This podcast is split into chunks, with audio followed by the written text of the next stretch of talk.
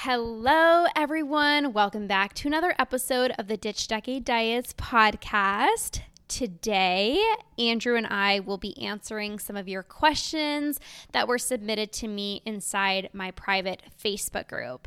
And I really love that Andrew and I answered these questions together because it's really cool to just see some different perspectives on the answers that we gave regarding navigating cravings, working through anxiety, regaining motivation back to work out, and so much more. And honestly, it's just like so much fun to answer your questions. And one of my favorite parts about being a coach is actually the coaching. Like, I freaking love it. I love sharing my perspective and my knowledge to give you some tools to really make progress with your relationship with food. And I talk about my signature program a lot, Ditch Decade Diets Academy, which is truly the best place on planet Earth to get coaching, to get support, to get customized feedback for yourself.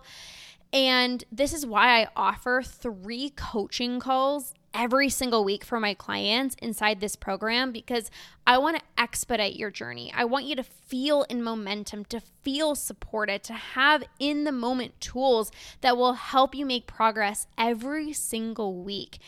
And the best part about the academy is not just getting customized support, which obviously is incredible, but it's truly about having a community of like minded ladies who will never make you feel alone it is so important to feel seen and heard and comforted and reassured that you actually aren't alone in this. And there are other women who are feeling the exact same way as you and going through very similar things in which you are going through. And it just makes you feel so much better knowing that you don't have to navigate this on your own. So, with that being said, I'm really excited to share that Ditch Decade Diets Academy is officially open for enrollment. This is my signature four month group coaching program with optional VIP one on one support that will help you to regain control with food, eat normally, feel confident in your own skin, and of course, end your binge eating for good. This is such a safe, loving community where you're going to feel so welcomed and your journey to becoming binge free will be expedited because a byproduct of connection is healing. So, if you're ready to be flooded with so much compassion and never let a day go by where you're not celebrated by your sisterhood, the Academy is for you. And right now, when you join, you will actually save $400 off and get an entire month of coaching with me for free as a bonus for signing up during this time. So you can check out the link down below and apply, and I will be in touch with you to ensure that it's an awesome fit. I cannot wait to support you, and I will see you inside the Academy.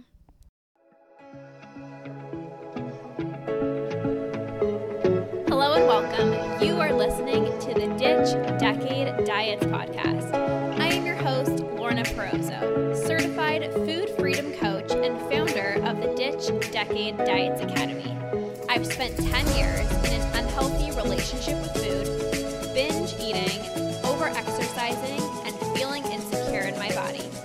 This podcast is all about helping you get to the root of your food struggles and teaching you how to rewire your brain so you can end binge eating.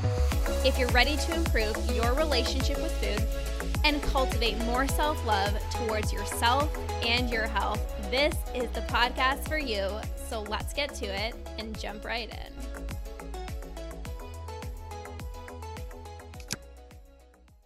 All right. Hello, everybody. Welcome to this live uh, for tea and teachings. And uh, today is going to be a little bit different. Um, I asked you guys in my Facebook group to drop any questions that you have for me. Um, and there was a few questions. So I'm going to go ahead and go to that post. And Yay, question time. Okay, hey, you're so wild this morning. Um, so I'm going to go to those questions and we're going to basically, Andrew and I are just going to answer them. We're just going to both kind of share our perspective, um, what we think, and all of that good stuff. Okay, here we go.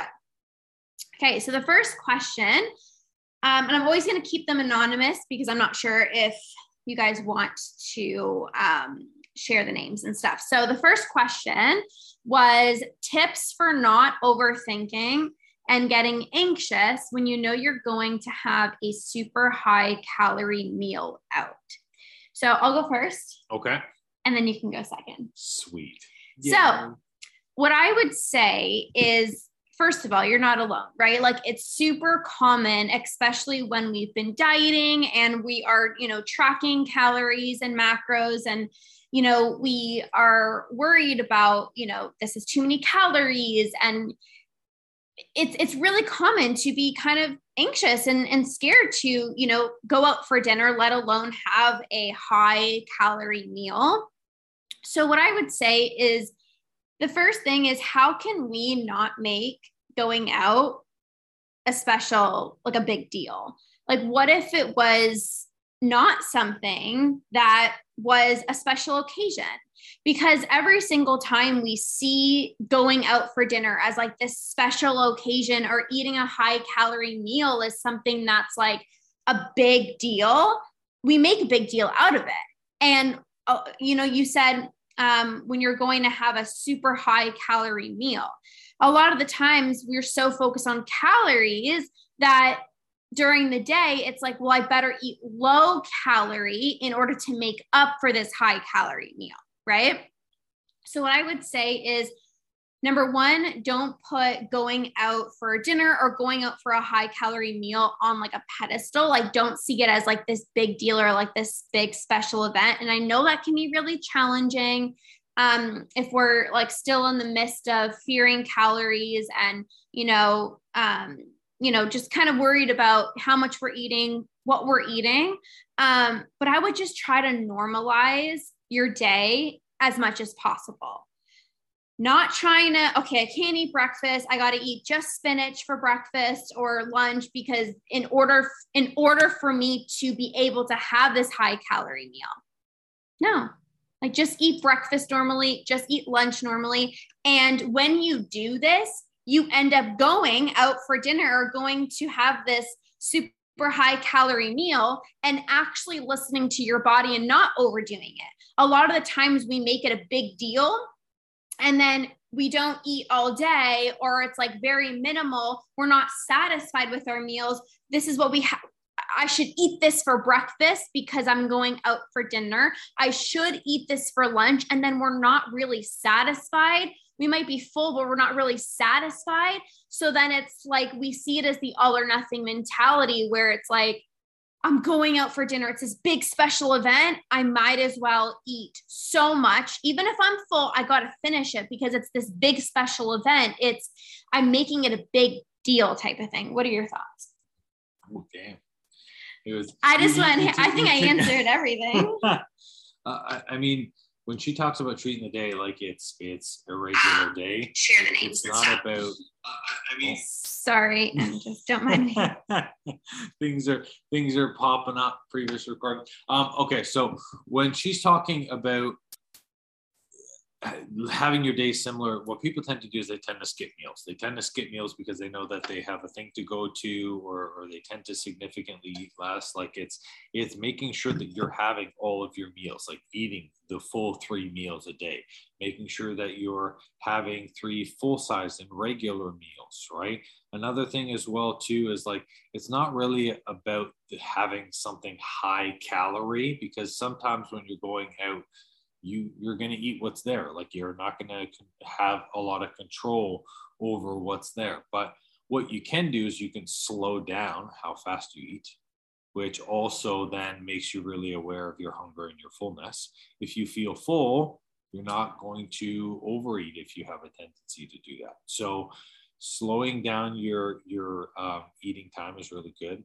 Um, uh, eating while staying hydrated, so making sure that you're drinking water while having your meal as well too is a great way to do that. For you to determine if it's in fact something that you can I disagree? Need, right? You can totally disagree if you want to disagree. So go for it. Yeah. So, we, and by the way, we disagree on things all the time, and this is good. It's a part of a healthy conversation. So, yes, disagree. I would disagree. I don't think it's a good idea to drink while you eat, um, just in terms of like digestion and stuff like that. Uh, but I think what you were getting at was like to help you like like feel fuller, right? To recognize your hunger and your fullness. Yeah. Not everybody is going to have like everyone's digestion is different, right? Yeah. So, yeah, so, so I would say digestive issue or if you're having digestive issues that probably would be a recommendation for you. Yeah. But if your digestion is okay then that is i would say pausing to grab a, a drink helps you like pause. You know like so often it's like when we're going out for dinner it's like like we're not even coming up for air. So i like to say like put your fork down put your knife down, like put your utensils down. And I like to use this like rule of thumb where it's like if food is in your mouth, the food isn't on the fork. So like a lot of the times we're like chewing and then we're already like digging into the next bite. Like put your utensils down and yeah, you can grab a sip of water like as a little like kind of a pause or like a pattern interrupt. Um I think that's good. Yeah. okay, is that all you have? Yes. Okay. Uh, that is correct. Next question. Okay. How to get rid of artificial sweeteners? I use them more than I wish, and they are not so good for me. Want me to start for this one? Fine. Do it? you're gonna, you're gonna, you're gonna take my answer. Fine.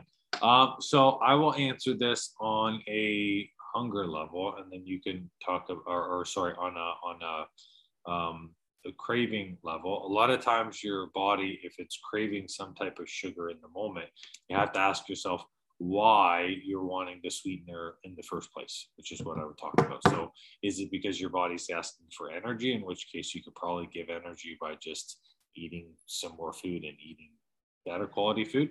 Um, and that's one thing to really take a look at. A lot of people don't realize that sugar is the rawest form of energy. And normally, if you're craving things like artificial sweeteners, it's because it is the easiest thing to digest in the body. The body doesn't have to do any work to break it down. So ask yourself first when are you, when is your body asking for the artificial sweeteners? Right? Like, is it with every meal? Is it only at certain times during the day? That's step number one. And then step number two, once you can determine that, have ener- uh, foods that give you more natural energy, which will make you feel less of that thing to have sweeteners in the first place, artificial or not. Mm-hmm. Yeah. And I would say too, like, remember, artificial sweeteners are sweeter than like actual sugar and it's more addicting than actual sugar. Like, it's like, it's like cocaine. You know what I mean? So, it's, it's, if I think if we understand that a lot of the times we think maple syrup has too many carbs and too much sugar, so I have to go the low calorie route, and that's better for me. But when reality, it's actually way better for you to eat the raw honey and the maple syrup. And instead of focusing on calories, like the artificial sweeteners have low calories, you're actually going to be number one, saving yourself more calories because because the artificial sweeteners are more addicting than actual sugar, you're actually going to crave more sweets. And because it's zero calories to the brain, it says, I haven't really been fed. I need more food. So you end up actually eating way more. So, in terms of getting rid of them, I mean, I would just start the switch. Like, start slowly. Maybe you're doing five packs of artificial sweeteners. Maybe you do it down to four. Maybe you add a little bit of artificial sweetener and then a little bit of honey or a little bit of maple syrup to go slow. Um, but if we, I think this is more of a mindset thing than like what, like the strategy, because you know, like we can just have less artificial sweeteners, but I think there's a lot of fear in doing that because calories and, you know, sugar and carbs. Um, so I think it's more of the mindset piece that we'll have to work on to say, like, it's fine to eat maple syrup. It's fine to eat raw honey. Like, forget about the carbs, forget about the high calories, and see the benefits. Like, there are so ben- so many benefits of like raw honey. Like, it's like there's tons of benefits. So um, I would just start slowly, maybe do like half, like a little bit of this, a little bit of that, uh, and then just slowly wean yourself off. Um, okay, next question. Um, okay, how to get that motivation to get back to working out? I just can't get that kick. Hmm. So I think everybody has these like waves of like super motivated and then unmotivated. Like I remember a few weeks ago, I was like to Andrew, like, can you create a new workout plan for me? Like I feel really stagnant with my workouts and I just like I've been enjoying like yoga and walking, but I was like, like I want to get back, I want to kind of get back to like a good routine. So I asked him to like kind of create a new routine for me. Um, and I think there's kind of three things to get the motivation back you can talk about motivation because I know you can do that. Um, but I think there's three things. Anytime I'm not feeling motivated, and we both don't like that word motivated, but anytime I'm not feeling this desire to like move my body or exercise, there's three things that we need to focus on. Number one, is what I'm doing enjoyable? Like maybe for so long you've lifted weights, weights are no longer your thing um, maybe you know you can try doing yoga you can try going for a run like working out doesn't have to look a certain way. Working out doesn't have to be weight training. It doesn't have to be running. It doesn't have to be yoga. It can look different. So i would switch it up. Like the other day i hate running. Andrew and i like we went for a run and i felt so good. I was like oh my gosh like it's different right? So, number one, finding something maybe different and something that you actually enjoy. We're not forcing ourselves to weight uh, weight train. We're not forcing ourselves to go for a run. We're doing something that we actually enjoy. Number two, what if you can make it more realistic? A lot of the times when we want to try to get back into working out, it's like, okay, well, I used to do 45 minute workouts. Like I have to do a 45 minute workout if you haven't worked out in a while and you're not really feeling that like motivation, what if you literally committed to like a 10 minute workout or a 20 minute workout? Because make it like you want to make it so easy for you to do it because when you start something, it snowballs and it's so much easier to continue, but it's always that initial step. But if I told myself I haven't worked out in a while, I'm really unmotivated, I need to go do a 45 minute workout, I would push that off probably. But if it's like in the brain, okay, just 10 minutes, that feels so much more realistic. It feels so much more doable. You can actually like do it, feel really good, and then have that momentum to really keep on going. The third thing that I would say is some type of accountability. So a lot of the times Andrew and I likes to work out at the same time together, although we don't really do like the same workout. It's just like in that environment of having somebody there who's also, you know, pushing themselves, um, maybe like getting really good like music. Like there's there's so many things that you can do, but I think like accountability, maybe like, you know, doing it with a, a partner or a friend or something like that. But to sum it up, number one, got to be enjoyable and maybe switch it up. Number two, have it be realistic, maybe, you know, narrow down the time so it's a little bit of a shorter time period. And number three, accountability and just have fun with it. Don't take it so serious. It doesn't have to look a certain way. Maybe do some Zumba, put on some music, start dancing. Like just moving your body is going to get the feel good endorphins flowing. And then that's going to propel you to want to continue. I think the thing with motivation is a lot of people become heavily dependent on it. And the problem with motivation is that cup is like a shot glass. It takes forever to fill and then it's just a quick down and it's empty again, right?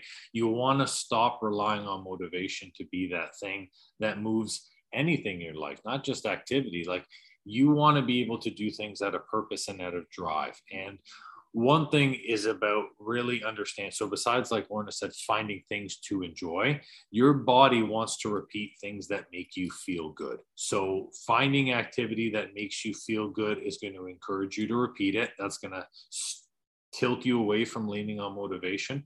The second thing too is really sitting down with yourself and figuring out what is the goal? What is the objective? What is your yeah. why for doing it? What is something greater than just the workout itself? Because there's going to be days where everything is, you know, not lining up uh, in your way. And there are still some people every day who might have 15 hours of work, but can still find time for them to be able to do it for themselves. Right. So they don't rely on motivation and you don't have to either. Right. Yeah. A big, big reason for that is, and, and Lorna talked about it real quick without realizing it atmosphere. Atmosphere is mm. crazy powerful. Right and just like there are athletes who generate their own atmosphere with certain types of music or like do everything you can to make yourself in a place where you're pumped up and excited about it right? Yeah. Create a, a song list that's that's for it you know? Pick your favorite outfit because we've all got a favorite outfit that we like to to work out in right? Mm-hmm. maybe it's a, a, again like doing it with a specific set of friends so then afterwards you can go for a coffee or something. Like make it this thing that becomes an enjoyable part of your day because when you change the atmosphere around something your outlook on how that thing feels changes yeah. because people who constantly need motivation it's not that they don't want to do those things but something in their body is not amped up about doing this so they're fighting negative feedback all yeah. the time and if you're always fighting negative feedback eventually you're going to cave you can't do that forever mm-hmm. yeah so i think just like summarizing that it's like focusing on something bigger than like motivation you know and like change up your goals. Like for me, it's like sometimes sometimes the goal might be like I want to like lift heavier, or maybe another goal might be like I want to get stronger, I want better endurance. Like sometimes if we change up the goal too, that can really help.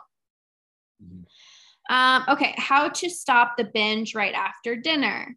What what do I do wrong? Until I have carbs, that is when I feel satisfied.